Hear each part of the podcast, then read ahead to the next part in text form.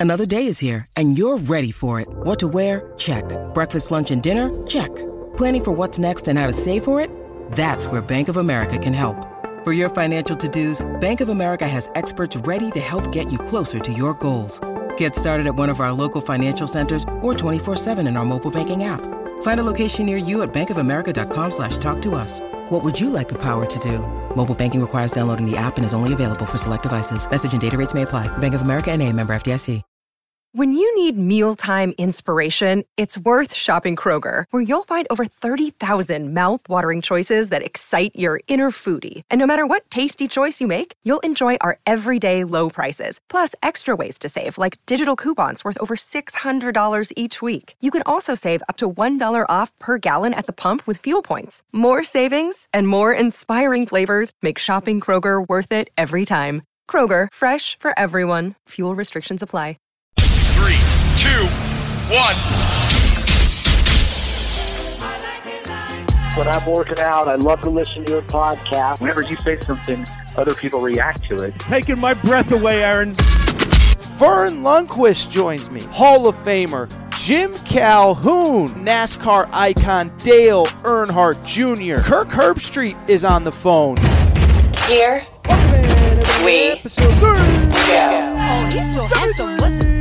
Podcast. It is Sweeping America, the Aaron Torres Sports Podcast. It is Monday, March 29th, 2021, people. And my goodness, do we have a great show for you today. So much to get into. We had a whole wild helping of Sweet 16 games this weekend. It, of course, has led us to an Elite Eight where the Pac 12 has arrived. Three Pac 12 teams in the Elite Eight. How did we get here? What does it mean? We'll talk about everything that happened this weekend. And then I'll preview the Elite Eight because obviously this will be the final show that I do before we have a Final Four set. I'll obviously be back on Wednesday, but before that, we will have a Final Four set. Uh, we will talk about the games that happened this weekend, what's ahead, and then what will happen after that. You don't want to miss this.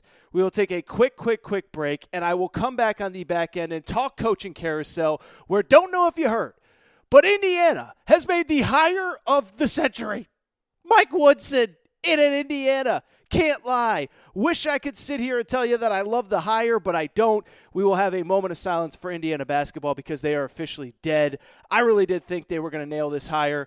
I was completely wrong. We will talk about Mike Woodson. We will talk about Shaka Smart. But as I said, uh, this is essentially the last episode before we have a Final Four set. So, so much to get into. Don't want to waste any more time. Before we get started, want to remind everybody please make sure that you're subscribed to the Aaron Torres Sports Podcast, iTunes, the Podcast Addict app, Podbean, Spotify, TuneIn Radio. If you are listening, I should mention on the KSR feed, make sure to go ahead, find the Aaron Torres podcast feed, subscribe there. So much great content on this show, so much going on. Again, make sure to uh, subscribe. Also, rate and review the show. Go ahead, give us a quick five stars. Let us know what you like, all that good stuff, what you don't like, anything that you want to add. Make sure to give us a nice little rating and review.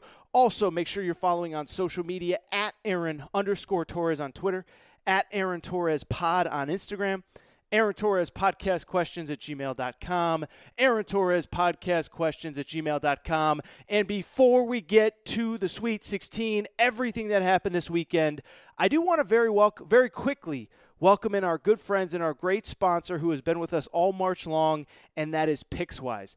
Pickswise is the number one home of free sports betting picks. You can find the who, how, and why behind every pick for every sport, every game, every day, all for free, all at Pickswise.com. Throughout March, Pickswise is running a college basketball handicapping contest featuring some of the best experts in the game. Get free daily picks and analysis from the likes of Jon Rothstein, Rashad Phillips, and more. Head over to Pickswise.com now to see which expert is hot as they battle it out for a winner takes all $10,000 cash prize. Make your next bet better with Pickswise. All right, so a big thank you to Pickswise. And with that said, let's get into it. There is no more time to waste. And I do hope you guys had a fun weekend because I, I, I know I've said it a million times, but as I sit here and watch all these games, I can't go I can't help but go back to last year, go back to last March NCAA tournament, March Madness was taken away from us right as we were about to get it. The whole world was flipped on its head. We didn't know what to expect. We didn't know what was going on. But I think it is so great that we have had this tournament back. It has been a really, really, really fun event. I have enjoyed the heck out of it. I know a lot of you guys have as well, guys and girls. And so let's get into some of the meat of the NCAA tournament, the meat of this weekend. And let me first start by saying this congratulations to the eight teams that have made the Elite Eight. We obviously will not do another episode before we have a Final Four. So let me first congratulate everybody that made it to the Sweet 16 and the eight teams that have advanced. And the eight teams that have advanced, you know who they are. We got three from the Pac 12 Oregon State, UCLA, and USC. One from the SEC in Arkansas, one from the Big 12 in Baylor, one from the Big 10 in Michigan, one from the AAC in Houston, and one from the WCC in Gonzaga. Congratulations to those eight teams. You guys have been incredible in this entire tournament. And let's get into some of the individual storylines. And I think the single biggest storyline, you know where I'm going to go, you know what I'm going to say, and it is Bill Walton's Pac 12. I don't want to say they're back because I don't think they've ever been here before, but three Pac 12 teams in the Elite Eight. Uh, and obviously, it goes without saying the only one that did got to the Sweet 16 and did not make the Elite Eight was Oregon, which ran into another Pac-12 team in USC, ended up getting beaten. But we have three Pac-12 teams in the Elite Eight, and let's get into the biggest question I think most of you guys have. Most of you guys have asked me, you've DM'd me, you've asked me, you've, you've kind of hit me on Twitter, you've hit me on Instagram. How did the Pac 12 get so good? Where did they get so good from? How did this happen? And so let's talk about it because I think there's a few reasons why, and I want to give you some perspective. Obviously, me being on the on the West Coast, I obviously know a lot of these coaching staffs. We've had Mick Cronin on this podcast. Andy Enfield was supposed to come on until the Pac-12 completely reshuffled the schedule late, and they had like four games in the last week. But let's get into how did the Pac 12 get here? How did we as a community, as a college basketball community, get to this point where we have three teams from the Pac 12 in the Elite Eight? The first reason, I've said it before. I think the NCAA completely screwed up seeding this year.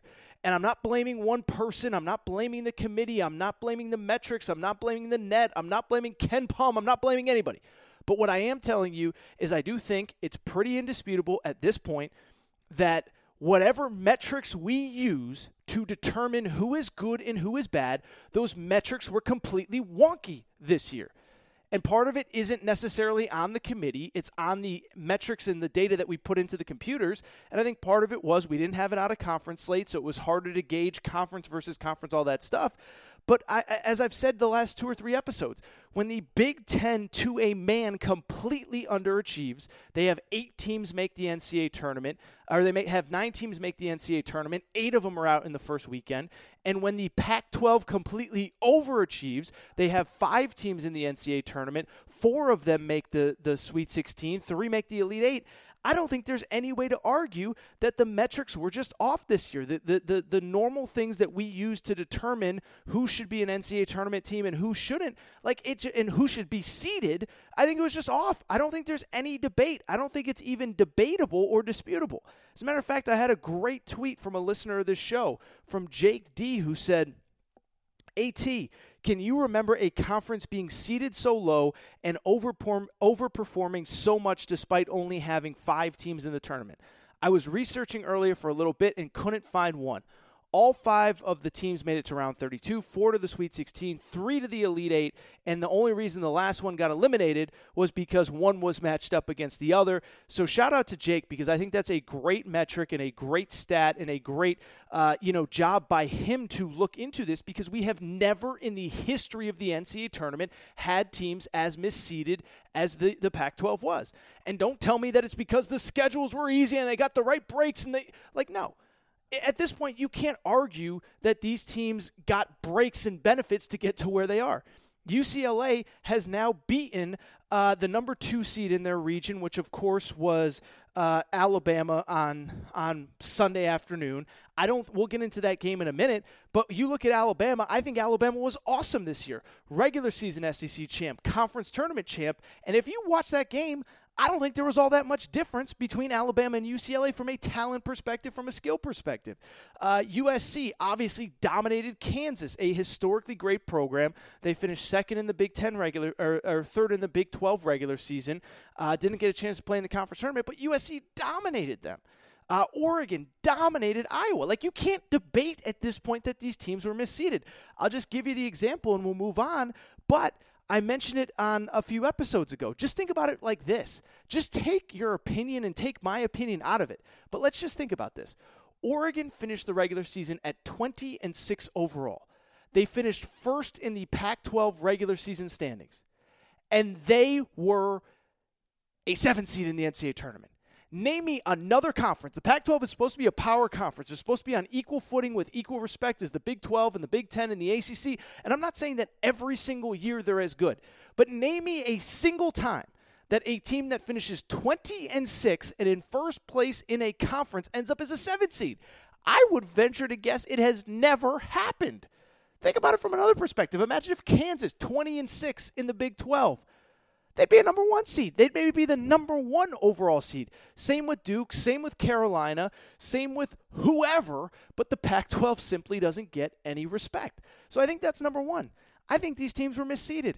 I don't think you can really debate it at this point. When you have four teams make the Sweet 16 and all four beat at least one seed higher than them to get there, you can't really debate it. Number two, I think it's important to note we spend so much time focusing on recruiting at, at Kentucky and Duke and Carolina, with good reason. Those are the programs that the vast majority of college basketball fans are interested in. I get it. But these teams have really good players.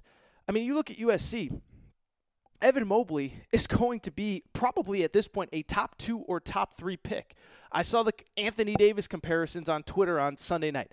I think it's a little bit much, but he's going to be a top two pick. His older brother, Isaiah Mobley, was a McDonald's All American, was the California Player of the Year.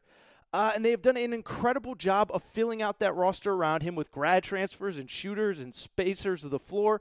Like they're a really good team. UCLA, I don't do this often, but credit to Steve Alford because Steve Alford left a lot of talent for Mick Cronin, and we're going to get into Mick Cronin in a minute. Uh, but Steve Alford left him Tyger Campbell, who is an awesome point guard. Cody Riley, who's that big guy who was dominant down low.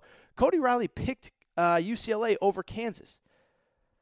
Cody Riley was a top 30, top 40 recruit. Johnny Juzang obviously wasn't recruited by Steve Alford, but top 30, 40 recruit.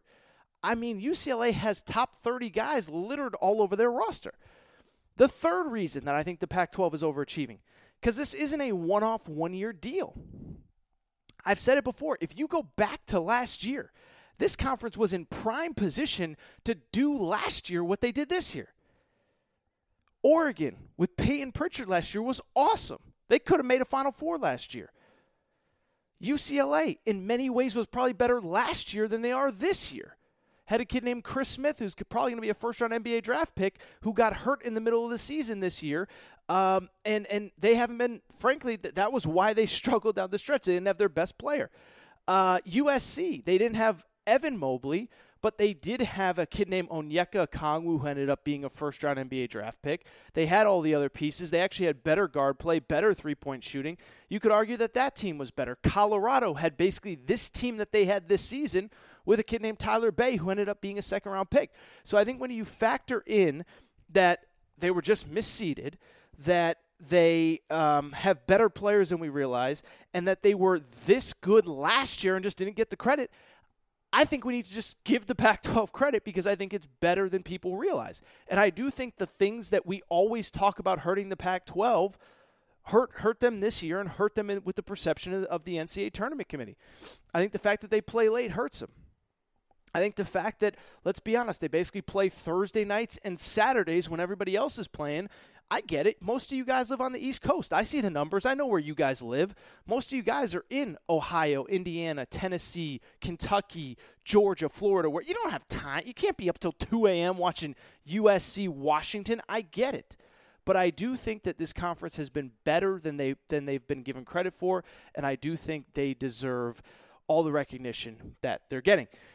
Uh, all right, a couple more notes on the Pac 12 before we move on. The first one is I just want to give a quick shout out to Andy Enfield and USC. And what I mean by that is this. First of all, The reason you guys listen to this podcast is because I tell you stuff that's going to happen about two, three, four months before it actually happens. And if you go through my Twitter timeline, I was telling you in mid to late January, USC is the most underrated team in college basketball. Pay attention to them, they're awesome. And I even went so far as to do a segment on this show to talk about how awesome the Pac 12 is and how awesome USC is and how USC isn't getting the credit they deserve. And so, very quickly, because it's more prevalent now, because more people are watching, because more people care, let's give a quick shout out to USC. Let's give a quick shout out to Andy Enfield. Because I think the job that he is doing at USC is completely underrated on the national scale. It was really interesting. I had somebody reach out to me via Twitter basically saying, hey, where would you rank Andy Enfield, uh, like in the top 25 coaches? Because I think he's kind of underrated. And so I don't know exactly where I would rank him, and I'm not going to do that now. Maybe I'll do it in the offseason when there's more time to kill.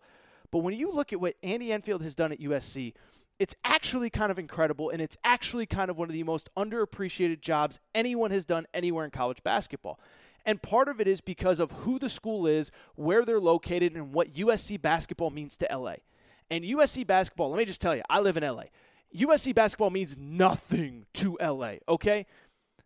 USC basketball is behind the MLS teams in LA in terms of interest. We got the LA Galaxy, we got LAFC.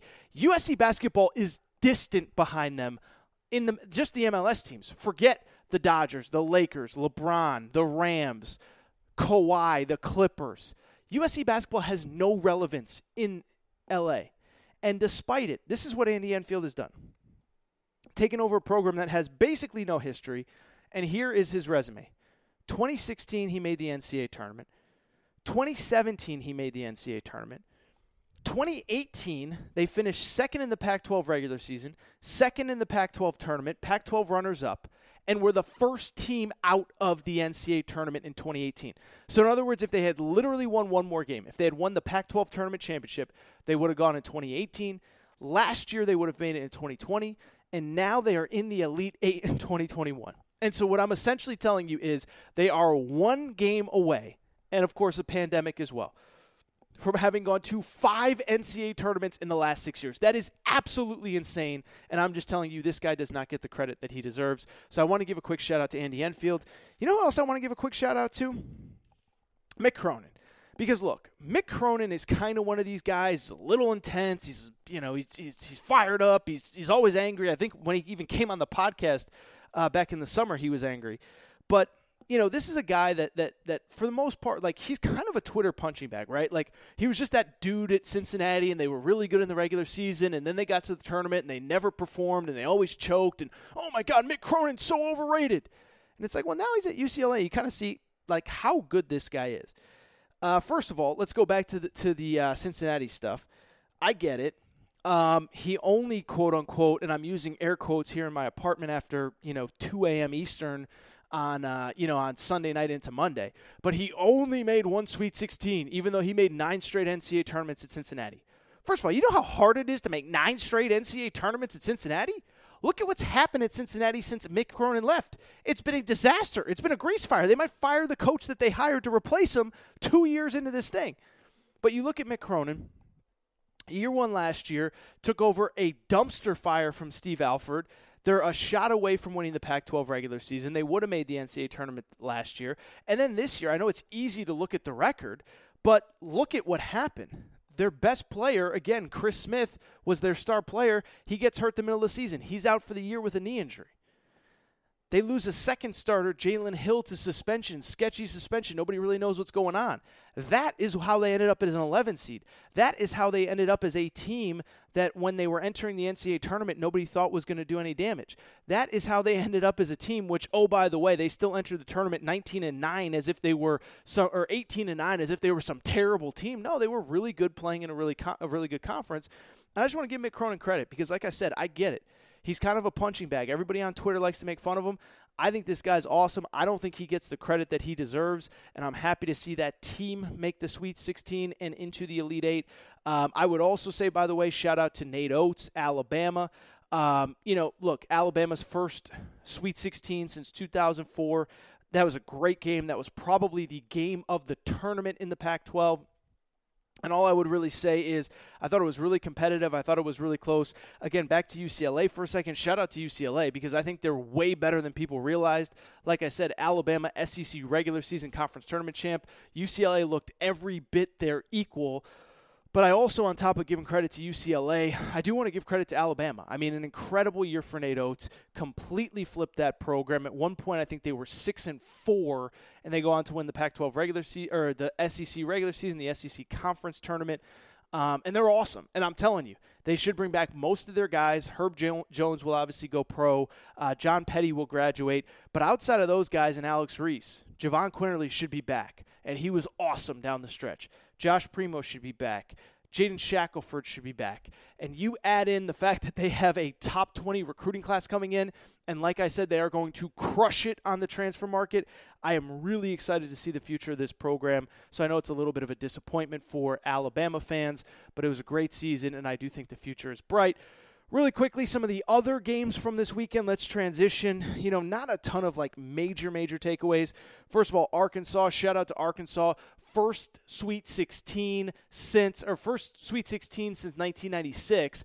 They are now in their first Elite Eight since 1995 when they made the national championship game against UCLA. So unbelievable run for Arkansas. They played probably outside of maybe Alabama, uh, Alabama, UCLA, maybe the most entertaining game of the tournament against Oral Roberts. They were obviously down double digits for most of the second half. An incredible rally. I'll say this: they are an insanely fun team to watch. Arkansas.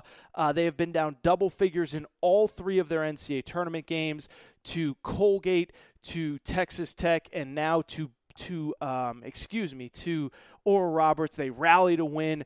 Devo Davis, I've been telling you about him on this podcast for months. I've been telling you about him on my Twitter feed for months. This kid is awesome. He doesn't feel pressure. He makes the shot to send Arkansas to the Elite Eight. Uh, oh, by the way, he made the defensive stop in the round of 32 on Mac McClung, didn't allow him to touch the ball. I'm telling you, that kid is a future NBA player. That kid is a future All SEC player. That's maybe a future SEC player of the year type kid. But I am just telling you, that kid is incredible. Incredible win for Arkansas as they advance. By the way, shout out to Oral Roberts, who I thought just played the game of their lives. Max Abmas, uh, just an awesome, awesome, awesome performance from him. Let's all be honest. We all thought that shot was going in at the end, but Arkansas advances. They will play Baylor. We'll talk about that in a minute. And then the only other, you know, major takeaways. I mean, one shout out to Gonzaga. They were awesome. Um, don't want to get too far ahead of ourselves because I do think that Gonzaga USC game is going to be really interesting. But they were awesome against Creighton. And then, really quickly, I just want to give a quick shout out to, to Kelvin Sampson. And I know Kelvin Sampson is one of these guys, whenever you give him credit, it's like, oh, well, he's this crazy cheater, and he's a cheater, and don't give him credit. And it's like, go back and do your homework.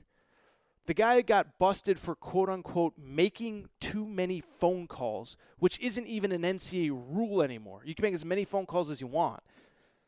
And relative to what we've seen in college basketball over the last two, three, four years with the FBI getting involved, with allegedly um, you know, uh, an Arizona assistant coach paying forty thousand dollars to get a fake transcript uh, with the things that Will Wade is accused of. Is making too many phone calls really that bad? Because I'm not sure that it is. So Kelvin Sampson, obviously, anytime I want to give him credit ever, oh, he's a cheater though, and it's like, no, he's really not. I mean, he broke the rules. He deserves to be punished for it, and he was. But now he's back, and what he is doing at Houston is incredible. I don't think people realize this. Before Kelvin Sampson got to Houston, Houston had not won a single NCAA tournament game since 1984, okay? 30 years before Kelvin Sampson got there, they had not won a single NCAA tournament game. He gets there in 2018, they make it to the round of 32. They would have made the Sweet 16, but Jordan Poole from Michigan hits a buzzer beater. 2019, they get to the Sweet 16. Tyler Herro basically hits a buzzer beater. Otherwise, they would have gone to the Elite Eight against Kentucky. And then now they're in the Elite Eight. And I just think this guy has done one of the most incredible coaching jobs that I have seen in recent memory. It doesn't get enough credit. He doesn't get the credit that he deserves. And that dude's just like a great X's and O's coach. And oh, by the way, he's not going anywhere for people that are like, oh, Texas should hire him. This school should hire him. That school should hire him. Ask Arkansas fans. He was the number one priority for Arkansas when their job opened up. And he's like, dude, I'm retiring in Houston, man. I make really good money. I'm in a great recruiting area. I'm in a conference that I can win every year. My son is probably going to replace me as the head coach. I'm not going anywhere. So shout out to Kelvin Sampson, Houston, their first Elite Eight since 1984. All right, really quickly, uh, I will just get to the games uh, th- that are coming up on Monday and Tuesday. The Elite Eight. We will start with Oregon State and Houston. Uh, Monday night, that is a 7:15 Eastern time tip-off. All I'll say is this: um, I think it's going to be a fun game. I think it's going to be a close game. I think it's going to be a competitive game. Um, Houston open is like an eight and a half point favorite, and I think it's down to like seven now. And the reason being, like, Oregon State's really good. I mean, Oregon State beat Tennessee. They beat Oklahoma State. They beat Loyola Chicago. They've beaten some really good teams. They've dominated for large, large, large stretches. Really good defensive team. Houston, of course, is number one in the country in field goal percentage defense. I do like Houston, but I think it's going to be close. I think it's going to be low scoring. Uh, you know, if you liked, uh, you know, if you liked Gonzaga Creighton, this is going to be the opposite. I do think Houston wins. I do think this is finally where the road ends for Oregon State. But listen, would it shock me if Oregon State won this game? I don't think it would. They dominated Loyola Chicago. They dominated Tennessee. They dominated uh, Oklahoma State. Won all of those games convincingly, but I think this one's close, low scoring. I will go with Houston. The second game on Monday night. Woo! Pig Sooie, Arkansas, first Elite Eight, as I said, since 1995. Baylor basically trying to go for their first Final Four in the modern era. I will say I like Baylor. I mean, I don't know what else there is to say. This was my Elite Eight before the NCAA tournament started. I had Baylor against Arkansas. I do have Baylor winning this game. And I think what it comes down to for Arkansas is what I said a minute ago. They've fallen down by double figures in all three of their games this year, or all three of the games in the NCAA tournament. I don't think you can do that. I certainly don't think you can do that against a really good defensive team in Baylor, a really good team in general in Baylor. And I just watched this Baylor team, and I think they're on a mission. I mean, you look at what they did to Villanova on Saturday, where they fall down uh, by double figures, basically at halftime into the second half, and then those guards just clamped down. Davion Mitchell was awesome, and they dominated. And I thought what was telling to me about Baylor is that their best player, Jared Butler, really didn't play that well. I think he finished with nine points, like three and nine shooting, and they still won going away. The kid is special. The team is special. I do like Baylor. I would suggest to Arkansas, I would not fall behind by double digits in this game because you will not be able to make it up. But I do like Baylor to win in advance. They were my pre tournament Final Four pick, as was Houston, as a matter of fact. Uh, going to Tuesday's games little surprising that the USC Gonzaga game is the earlier one. And I saw kind of an official from the NCAA kind of explain why is like TV dictates this stuff. And I will say, like, Michigan, for whatever reason, is a massive draw in football and basketball. They are huge. There's a reason that these TV networks pay all this money for the Big Ten, even though Ohio State, basically in football, is the only team that's any good. It's because Michigan, Ohio State, Penn State, Wisconsin, Iowa, these are huge name brands that do draw eyeballs. So that is why the Michigan UCLA game is the second game of the day. But in terms of the games on Tuesday, USC Gonzaga, I'll tell you this, it's becoming kind of a trendy thing to say that, that USC could potentially beat Gonzaga. Um, I don't know if I'm ready to say that they will beat Gonzaga. I don't think that it's inconceivable, though. I mean, you look at USC as as uh, you know, a listener of this show, Dylan pointed out. Shout out, Dylan. You know who you are. Um, you know, as Dylan pointed out, they are the number two ranked, um, or, or USC, excuse me, is the number one ranked field goal percentage defense, two point field goal percentage defense. So inside the three point line uh, Gonzaga has so many easy shots at the basket. I am so amazed by how they handle things on the fast break, how they do things. And I do think USC now is playing some of their best basketball imaginable. I do have Gonzaga winning that game. I will stick with that. I had them in the pre tournament.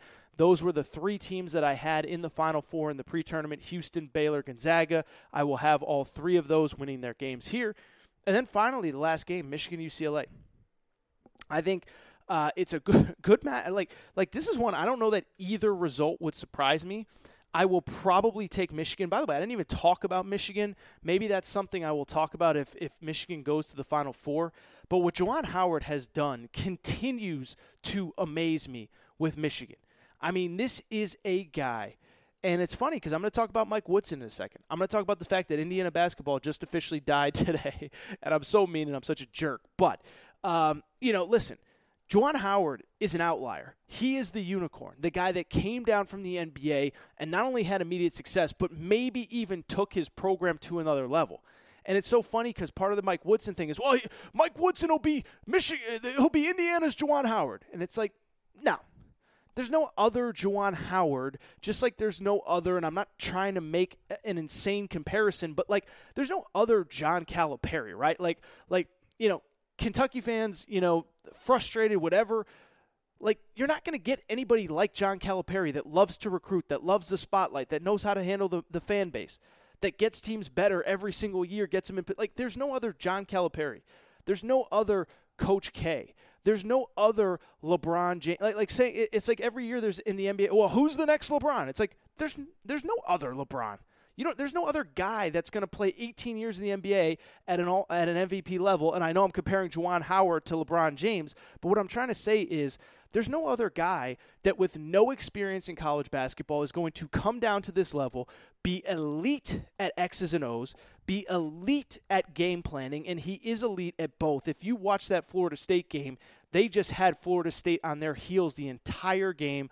Florida State finished 25% shooting from the three point line, 40% shooting from the field. They turned the ball over about 14, 15 times. Like, I love Leonard Hamilton. Juwan Howard's team better prepared, executed, ready to go, and they did it again without their second leading scorer, Isaiah Livers, who's an NBA player. So Juwan Howard is elite in X's and O's, elite in game planning, an elite recruiter. He has the number one ranked recruiting class in the country. I just don't think we give this guy enough credit. So what I will say is I do think Michigan wins that game. I will also say to compete against Michigan, you have to have a degree and a level of physicality. I do think that UCLA has that. I don't know if they have enough size down low, but no, it would not shock me to see Michigan advance to the Final Four. So I will say, of the Elite Eight teams, I will make it the most boring Final Four possible, taking Houston as a number one seed, taking Baylor as a number one seed, taking Gonzaga as a number one seed, and taking Michigan as a number one seed. All right, I've talked a lot but there is actually a lot more to talk about because, on top of the fact that we got a great NCAA tournament weekend, we also got some wild coaching news. So, I'm going to take a quick break and I'm going to come back talking about the hire that's going to save Indiana basketball. I'm just kidding, I'm being sarcastic. Uh, I will talk about Mike Woodson, talk a little bit about Shaka Smart going to Marquette, what does it mean for Marquette? What does it mean for Texas? We will get out of here. But the Mike Woodson stuff is must listen. Uh, the entire state of Indiana hates me right now. But listen, got to call a spade a spade. Didn't love the hire. Let's come back. I'm going to take a quick break and we will talk about it. All right, let's get into probably the single biggest topic in college basketball this weekend, which ironically, in a weekend with the Sweet 16 leading into the Elite Eight, the single biggest topic in college basketball was actually off the court. But before we get to it, it is, of course, a very serious topic. And if you guys don't mind, I just would like to give kind of a quick quick moment of silence because it's a very serious topic and I don't want to rush into this and I want to pay pay this topic its proper respect. So please, if you guys don't mind, just a quick moment of silence. Thank you. I appreciate that. I appreciate you guys allowing me to have a quick moment of silence because, as you heard over the weekend, Indiana basketball has officially died. It is dead. RIP. 1900 to 2021. It was a good run for Indiana. Bob Knight, Calbert Cheaney, Isiah Thomas, Steve Alford. It was an incredible run. Five national championships. But with the news that Mike Woodson has been hired as the next head coach in Indiana, I just want to say RIP Indiana basketball. It was a good run. We had some fun. We had some great memories, but it is official. We can no longer claim that Indiana is an elite college basketball program. That was officially verified this weekend. And it's kind of crazy because if you listen to this show, and obviously most of you guys do on a pretty regular basis, you know that I have been banging the drum that I truly do believe. I truly, in my heart of hearts, right up until this weekend, believe that Indiana is still a really good basketball job. Big Ten, ton of history, uh, passionate, passionate fan base, which is not very happy with me right now talking about this Mike Woodson job. And I truly believed that they could still go out and get a good coach. When you fire Archie Miller and pay him $10 million, I truly believe that there was a plan in place to get yourselves an elite coach. No different, by the way, than when Texas fired Tom Herman and immediately had Steve Sarkisian in mind as the next head coach and hired him basically that morning. I don't know if Sark will work out. I don't know if he won't. But I loved the fact that Texas had a plan. If we're going to pay all this money, this is who we are going to go get. This is who we will get. This is who we did get, and this is who was our new head coach. And when Indiana decided not to not to retain Archie Miller, pay him ten million dollars to go away, I absolutely assumed that they had some plan in place. And it started out great, and Brad Stevens was never realistic, but you know maybe they can get Scott Drew. He's from Indiana. Maybe they can get Chris Beard. He is from uh, Texas, but of course he worked for a long time under Bobby Knight. Bobby Knight is of course a mentor of his. Maybe they go get Eric Musselman from Arkansas, and instead they got Mike Woodson. And it's no disrespect to Mike Woodson. I'm sure he's a good guy. I'm sure um, you know whatever. But what I will tell you is he is not the answer at Indiana. I truly believe that. I do not believe that he is the guy to get this program back to where they believe that they should be.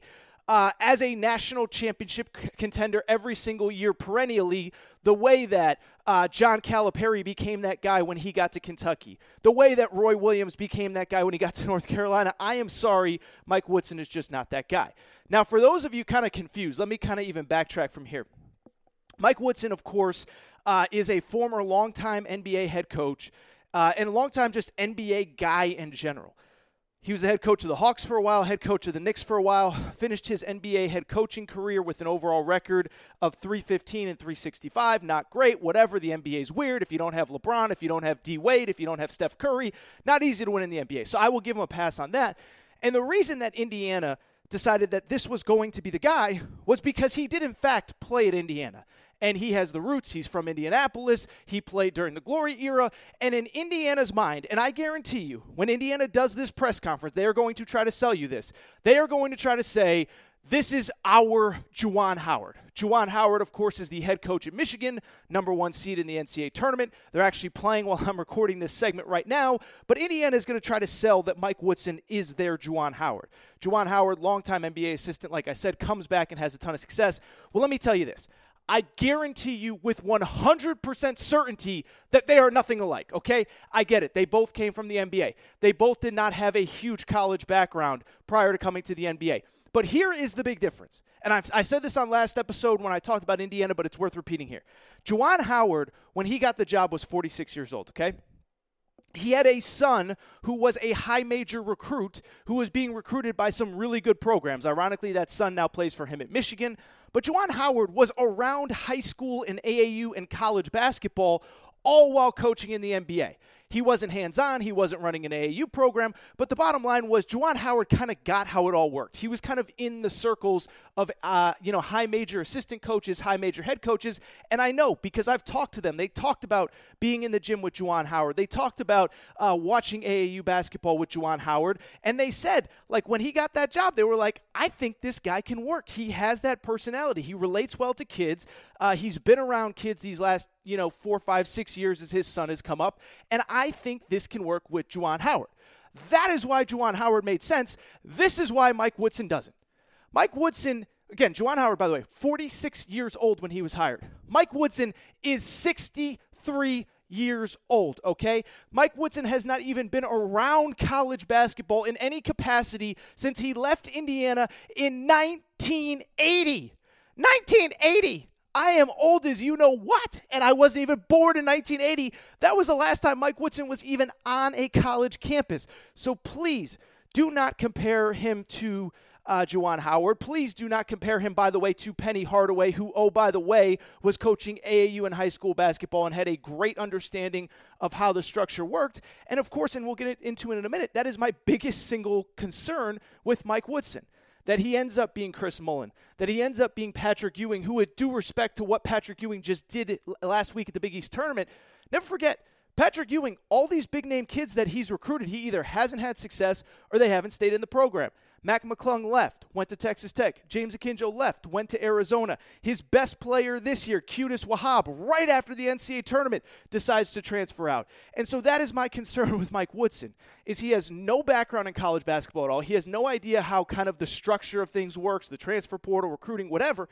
And now he is going to go on the recruiting trail head to head with John Calipari, with Tom Izzo, with Juwan Howard, with Brad Underwood. And that's not even having anything to do with the basketball stuff. But I just don't believe that he is put in place and he is ready to recruit at this level and do what he needs to do. Now, I understand that, of course, any Indiana fan listening to this show will say, oh, nice of you to mention all this stuff, and you don't even bring up that we hired Thad Matta. Yeah, we brought Thad Matta in too. Thanks for acknowledging that. Yeah, what do you want me to say? You hired Thad Matta as an administrator. Big freaking deal. You know why it's not a big deal? I'll tell you why. First of all, let me let me even backtrack.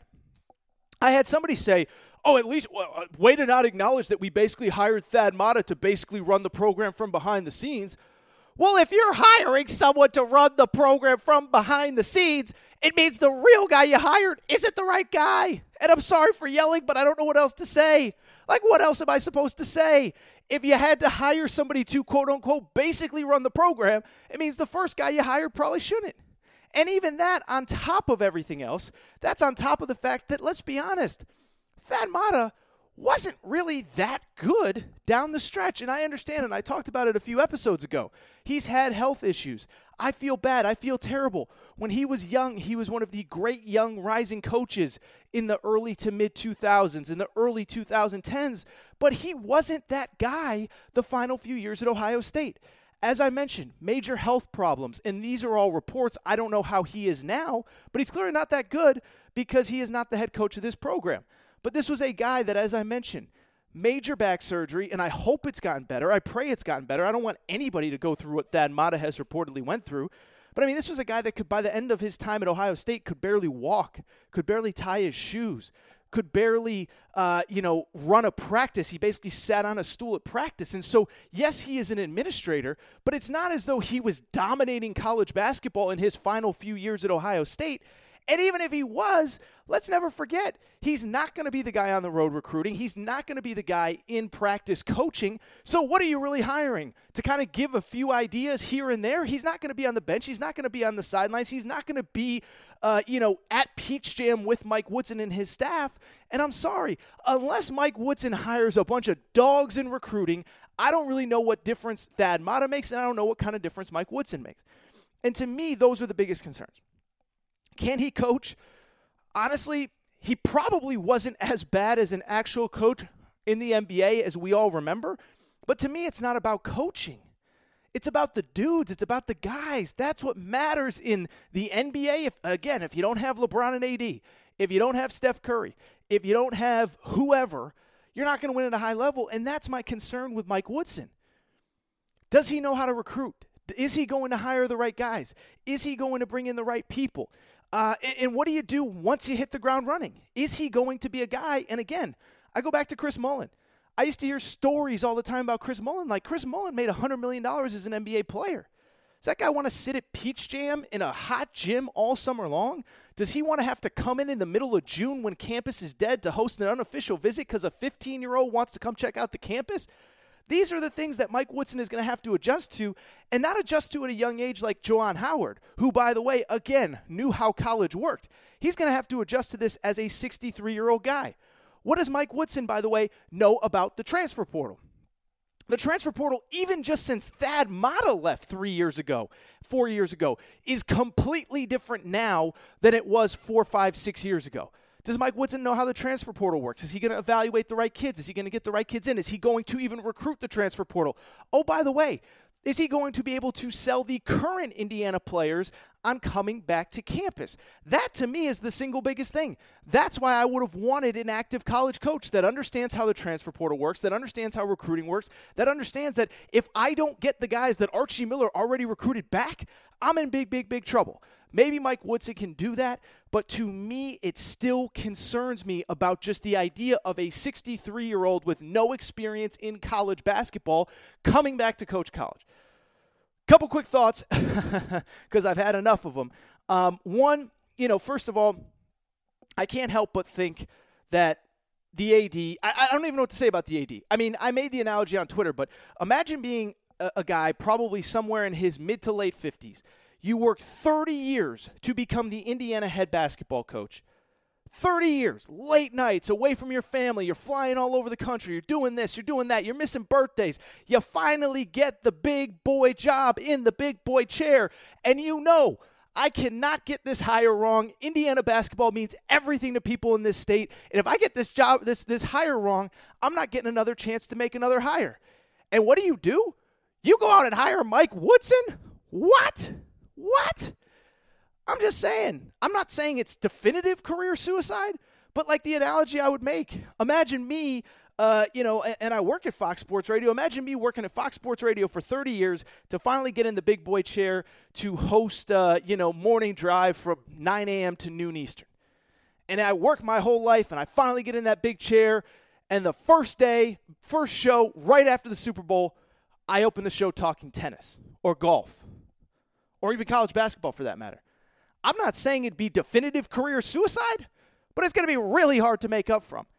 The second thing, and this is what would really bother me if I was an Indiana fan, you can justify Mike Woodson if it is after the NCAA tournament and all the guys that you wanted are simply not available.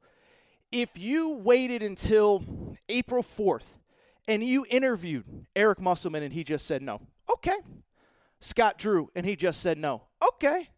Porter Moser and he just said no, okay. Here's the problem Eric Musselman is still in the NCAA tournament. Porter Moser just was eliminated on Saturday, 24 hours before the hire.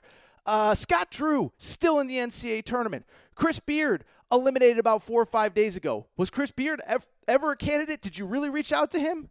Or did you just kind of say you were thinking about maybe possibly reaching out to him? And when Brad Stevens said no, you went and got Mike Woodson. I would also say, on top of that, I do believe that to me, this feels like something that was kind of run behind the scenes by boosters. Never forget, one booster gave $10 million to get Archie Miller out of there. One gave 10 million new dollars to get the new head coach. I have to imagine that that booster had a big say in this hire. But the final thing I'll say is this: is that look, I don't wish Mike Woodson any ill will. I hope I'm wrong. I do. I hope I'm wrong because if I'm wrong, it means Indiana is really, really, really awesome. And then I get to talk about him a lot and I get to talk about how wrong I was. And one thing you could say about me if I'm wrong, I own it. But if I am wrong, that'll be great for me. But I just don't see the scenario where I'm wrong. That's my last thought is I have been doing this a long time. I've been right on some, I've been wrong on others. Um, you know, I thought I can't think of any off the top of my head. I've been right on some, I've been wrong on others, but I just don't feel like this is the right hire. A 63 year old guy, no head coaching experience, or no college coaching experience, I should say. He has been an NBA head coach. No experience recruiting the transfer portal, no experience recruiting high school players, no experience understanding what high school players even want. And I know the NBA is going to be a big, well, he comes from the NBA. Well, guess what? There's a lot of guys now. You're recruiting against, never forget, Juwan Howard came from the NBA. John Calipari coached in the NBA. Um, you know, Penny Hardaway came from the NBA. I mean, Memphis still hasn't made an NCAA tournament under Penny Hardaway. How much has that NBA angle really helped him? So to me, I just feel like it'd be one thing if you went through, checked all the boxes. Scott Drew, Chris Beard, Eric Musselman, and they all said no, no, no, no, no. Porter Moser, no, no, no, no, no. But they didn't. Most of those guys are still in the tournament. Maybe one or two has since been eliminated in the last day or two. But to me, this just doesn't feel like the right hire. Indiana fans, I know you hate me. I know you, you think that I'm out of my mind. I hope I'm wrong on this one because I really do feel like if I am, here's the good news.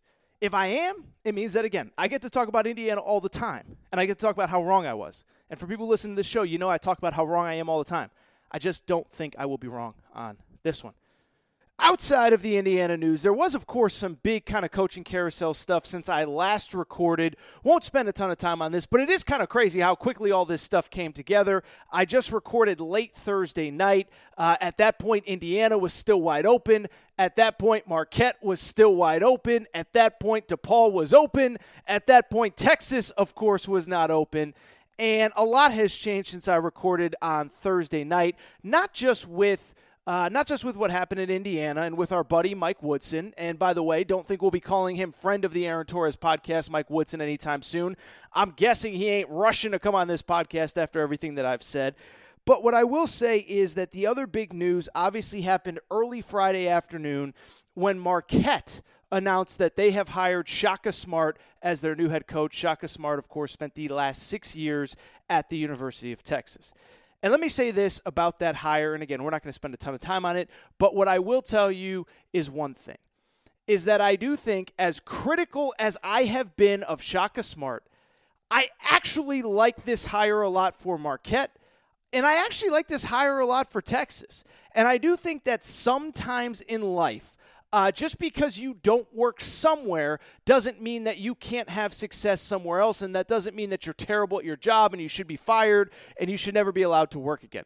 Sometimes things just don't work out, whatever the case is. Sometimes it's best for everyone to get a fresh start. And in a lot of ways, what this reminds me of, what I expect it to work out as, is a little bit like Mike Anderson when he left Arkansas. When Mike Anderson left Arkansas, I think we all agree it wasn't working. They hadn't really had as much success as Arkansas fans thought. They wanted more. They got Eric Musselman. Eric Musselman and Arkansas are now in the in the Elite 8. But also I'll say this.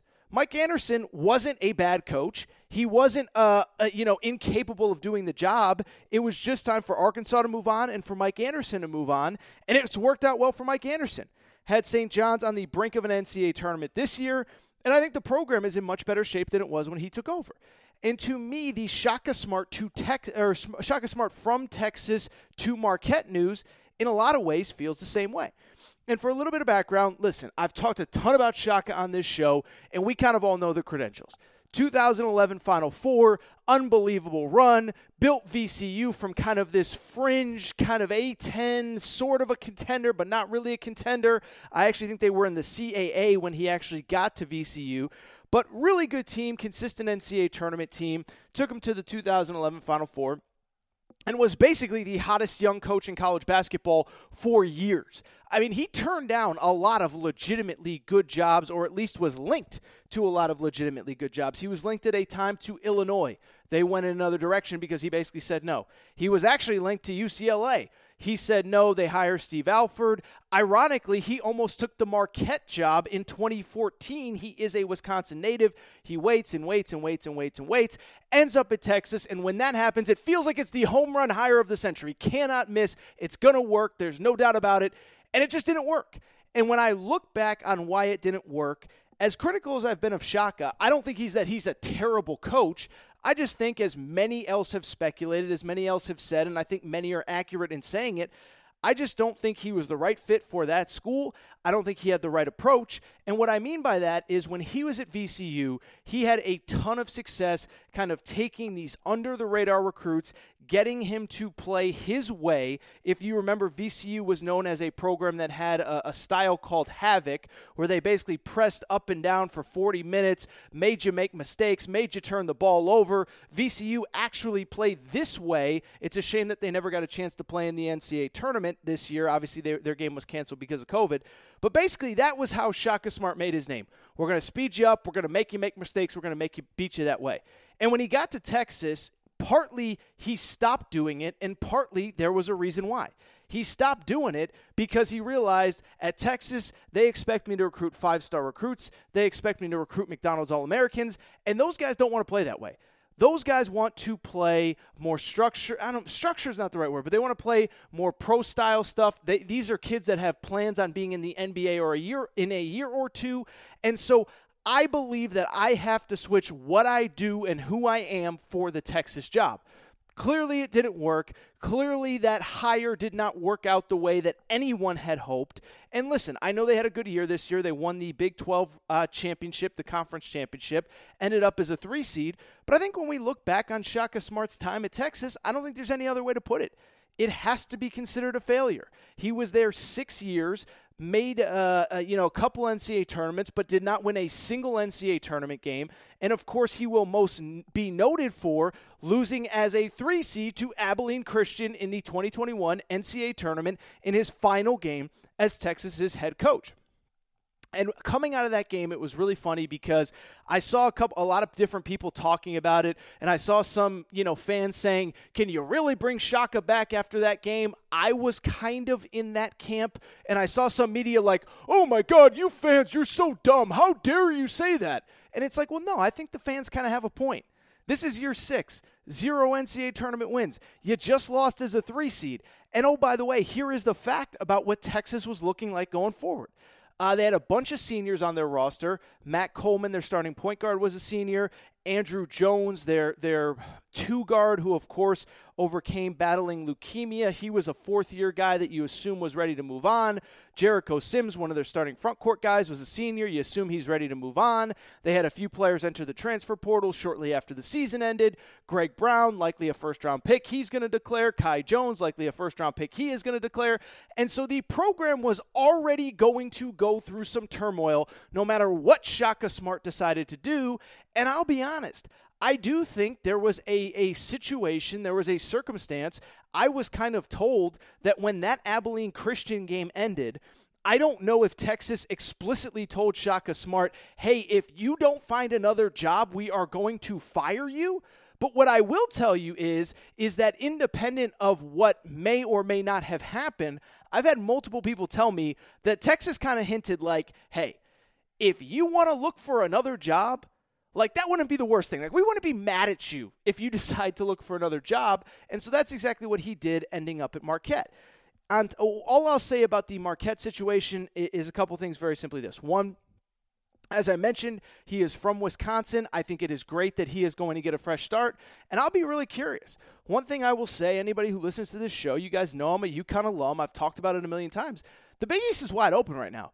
Villanova's really awesome. Creighton has established itself as a really good program. I really like where UConn's at, and in most years, Seton Hall is in a pretty good place, even though they didn't make the NCAA tournament this year. But the bottom line is the Big East had a total of three NCAA tournament teams this year.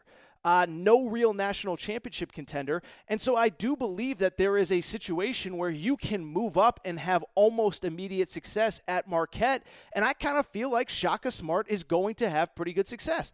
I think the big thing is he has to get back to recruiting the types of players that he wants to coach, a style that he wants to coach. He cannot get wrapped up in recruiting five star McDonald's All Americans. If those are the players that are going to work for him, it's different. But I get the sense that he is one of those guys that works better, um, you know, with kind of under the radar players that he can build up, that he can mold, that he can get to play his way. But I do think he can have success. The Big East is completely wide open. On top of that, Marquette, I have been told time and time and time again in college basketball circles, is probably a better job than we give it credit for because of the fact that they play in an NBA arena. Because of the fact that in a non COVID situation, you're playing in front of 18,000 fans. They have great facilities. The city of Milwaukee loves Marquette basketball. They've won national championships. They've gone to Final Fours there. And so I do believe that you can have success on top of the fact that, oh, by the way, don't forget one, Wisconsin actually produces a weirdly large amount of basketball players. Tyler Herro's from Wisconsin. Um, Jalen Johnson, who quit at Duke, is from Wisconsin. Patrick Baldwin, who's the number one high school player in America, number two high school player in America, he's from Wisconsin. So the combination of it being a better job than people expect, the Big East being a little bit down, the fact that there are players in Wisconsin, I think that he can have real success there. And I will say, as critical as I have been of him on this show, on my Twitter feed, I have to be honest and genuine, and I have been critical. I do think it can work there. I think what's also equally interesting is what happens next to Texas Tech. I'll be honest. Um, you know, I thought a lot of the candidates that Indiana should or would go after, which I just talked about a minute ago, I assumed that they would be in the mix at Texas once Shaka Smart took the Marquette job. So we'll see what happens. Like, I want to sit here and say, like, oh, it's definitively Chris Beard. It's Chris Beard or bust. But I thought it was like kind of Chris Beard or Scott Drew or Brad Stevens or busted Indiana, and they ended up with Mike Woodson. So before I get too excited, like I do have to, re, you know, kind of accept the reality that uh, you know this coaching cycle has not really gone as, as anybody has expected. Uh, Indiana a little bit of an underwhelming hire. UNLV an underwhelming hire with Lon Kruger's son Kevin Kruger. Um, you know, Marquette, say what you want. I think Shaka could work there, but let's make no mistake. This is a guy, uh, Steve Wojciechowski was fired at Marquette because he never won a tournament game. Shaka Smart is coming to Marquette after with zero NCAA tournament wins in six years. Iowa State hired a coach that was under 500 at UNLV. So it's not as though this coaching carousel has blown up. But what I would also say is Texas is still, in basketball circles, an elite job for the reasons that I said. Great players in state, great facilities, great fan support. I mean, the, the money that goes into the Texas basketball program is absolutely unbelievable. In terms of who I believe that they should call, I'll be honest. The list kind of reminds me of what the list was for Indiana. The first call, the most obvious call, I don't even think it's a debate, should be Chris Beard, right? For people who do not know, Chris Beard, head coach at Texas Tech, um, he was the guy uh, who has kind of come up the coaching ranks. He spent a lot of time at Texas Tech as a young assistant coach, but he also was a graduate assistant and began his career at Texas. And so it is really funny if you if you follow social media, if you listen to, to people on Twitter, they'll tell you there's no way he'd leave Texas Tech. What I would tell you is a couple things. First of all, you know, this this narrative that Chris Beard would never leave Texas Tech, I mean, I sort of get it. This is a guy who was an assistant for 10 years at Texas Tech. His family is all basically in the region. He has daughters who are going to school in that area. I get it. But what I would also say is, like, let's make no mistake. Chris Beard, in about a four or five year period, went from one D2 job to another. A second D, he went from one D2 job to a second D2 job, a second D2 job to Little Rock, Little Rock to UNLV. Never forget, he took the UNLV job for about two weeks, then backed off, decided to go to Texas Tech. The point being, he had about five jobs in about a seven year stretch. So, this idea that he's going to retire at Texas Tech is absolutely preposterous to me. And I do think Texas is one of the jobs that would actually make him consider leaving for, uh, you know, leaving Texas Tech. I would say on top of that, there are two other reasons for me to think that Chris Beard might realistically end up at Texas coming out of this coaching cycle. Number one, important to note, his buyout on April 1st, which is this coming Thursday, it drops from $6 million for a Big 12 school to hire him to $4 million. Now, I don't think Texas is going to be concerned over dollars and cents and too worried all that much, but hey, if you can wait till Thursday, make this hire official, save yourself $2 million, why not? On top of that, what I would also say is this I'm recording here on late Sunday night. As of right now, the Texas job opened up on Friday morning. It has been a full 48 hours since the Texas job opened up, and Chris Beard hasn't said anything. And so, to me, yes, it's very easy to say he'll never leave Texas Tech. Well, why hasn't he said something? Why hasn't he said something? We're, we're, we're at 48 hours going on 60 hours. The job has been open. Everybody knows that he is the favorite to get that job. And if he doesn't, or if he's not interested, it'd be very easy to say, like, I don't want the job. I'm not going to take it. So we will see what happens there. And beyond that, um, you know, all I would say is this. Once you get past Chris Beard, I think he is the heavy, heavy, heavy favorite to get that job. Beyond Chris Beard, I think the list should look very similar to what the list was for Indiana. Besides Mike Woodson, of course. Forget me, Mike Woodson. And Thad Matta. Oh my God, they got Thad Matta at Indiana. That's incredible. Sorry, I can't. I, I, I will not forgive Indiana fans for this. Um, but I think the list should look similar. I would call Porter Moser at Loyola Chicago. I know it's not a perfect fit. Chicago to Illinois, you know, from Chicago to Texas, uh, Missouri Valley to the Big 12, but the guy knows how to coach a system. He knows how to coach players up. He knows how to get the most out of players. He knows how to build a program. I think he'd be great at Texas. Eric Musselman, kind of the same deal. Seems like once this NCAA tournament ends, I would assume that Hunter Yurachek is going to have an extension right in front of him. The second Arkansas gets eliminated, I would think that there would be a contract in front of him before they even board the plane back to Fayetteville. But, you know, if he is still available for the taking, you got to go get Eric Musselman or you got to at least give him a call. I would add a few more names that maybe didn't work for Indiana. Uh, Brad Underwood, the head coach at Illinois. He is from Kansas originally, spent a ton of time in the Big 12 as an assistant coach at Kansas State. Also coached at Stephen F. Austin, which is in the state of Texas. He, of course, is a guy that is from that area. You'd think that maybe he would accept the call. I would also call friend of the Aaron Torres podcast, Mike Boynton. Mike Boynton, the head coach at Oklahoma State. I know everyone wants to say, "Oh, he just he hired Cade Cunningham's brother." Yeah, and so what? A lot of people hire people. You know, LSU hired a, you know, the godfather of Ben Simmons. How did that work out? Mike Boynton did an incredible job not only building a team around Cade Cunningham, but building up that program. Um, you know, recruiting the right pieces, getting everybody to play well. I thought every single player on that roster improved over the course of this year. And oh, by the way, he only makes a million dollars a year. And so, from a financial standpoint, he is a guy that you can go swoop in and take. But Mike Boynton would be another name that I would call, but I would start with Chris Beard, make him say no. If he says no, I'd bring him a bigger check. If he says no, I'd bring him a bigger check after that. And then you see where it goes from there. And then, like I said, it's a Porter Moser, Eric Musselman, Mike Boynton, Brad Underwood thing. But who knows? Because I didn't have Indiana hiring Mike Woodson, and yet here we are on Sunday night hiring Mike Woodson. The only other piece of coaching news I would add is that, uh, you know, of course, DePaul, the big story there. Kenny Payne was expected to be the hired as the head coach there. Uh, Kenny Payne, for people who do not know, he is a New York Knicks assistant, former Kentucky assistant, longtime assistant under John Calipari. Uh, a Kentucky administrator named DeWayne Peevy ended up at DePaul, so it felt like a natural fit to hire Kenny Payne. Instead, it does not happen.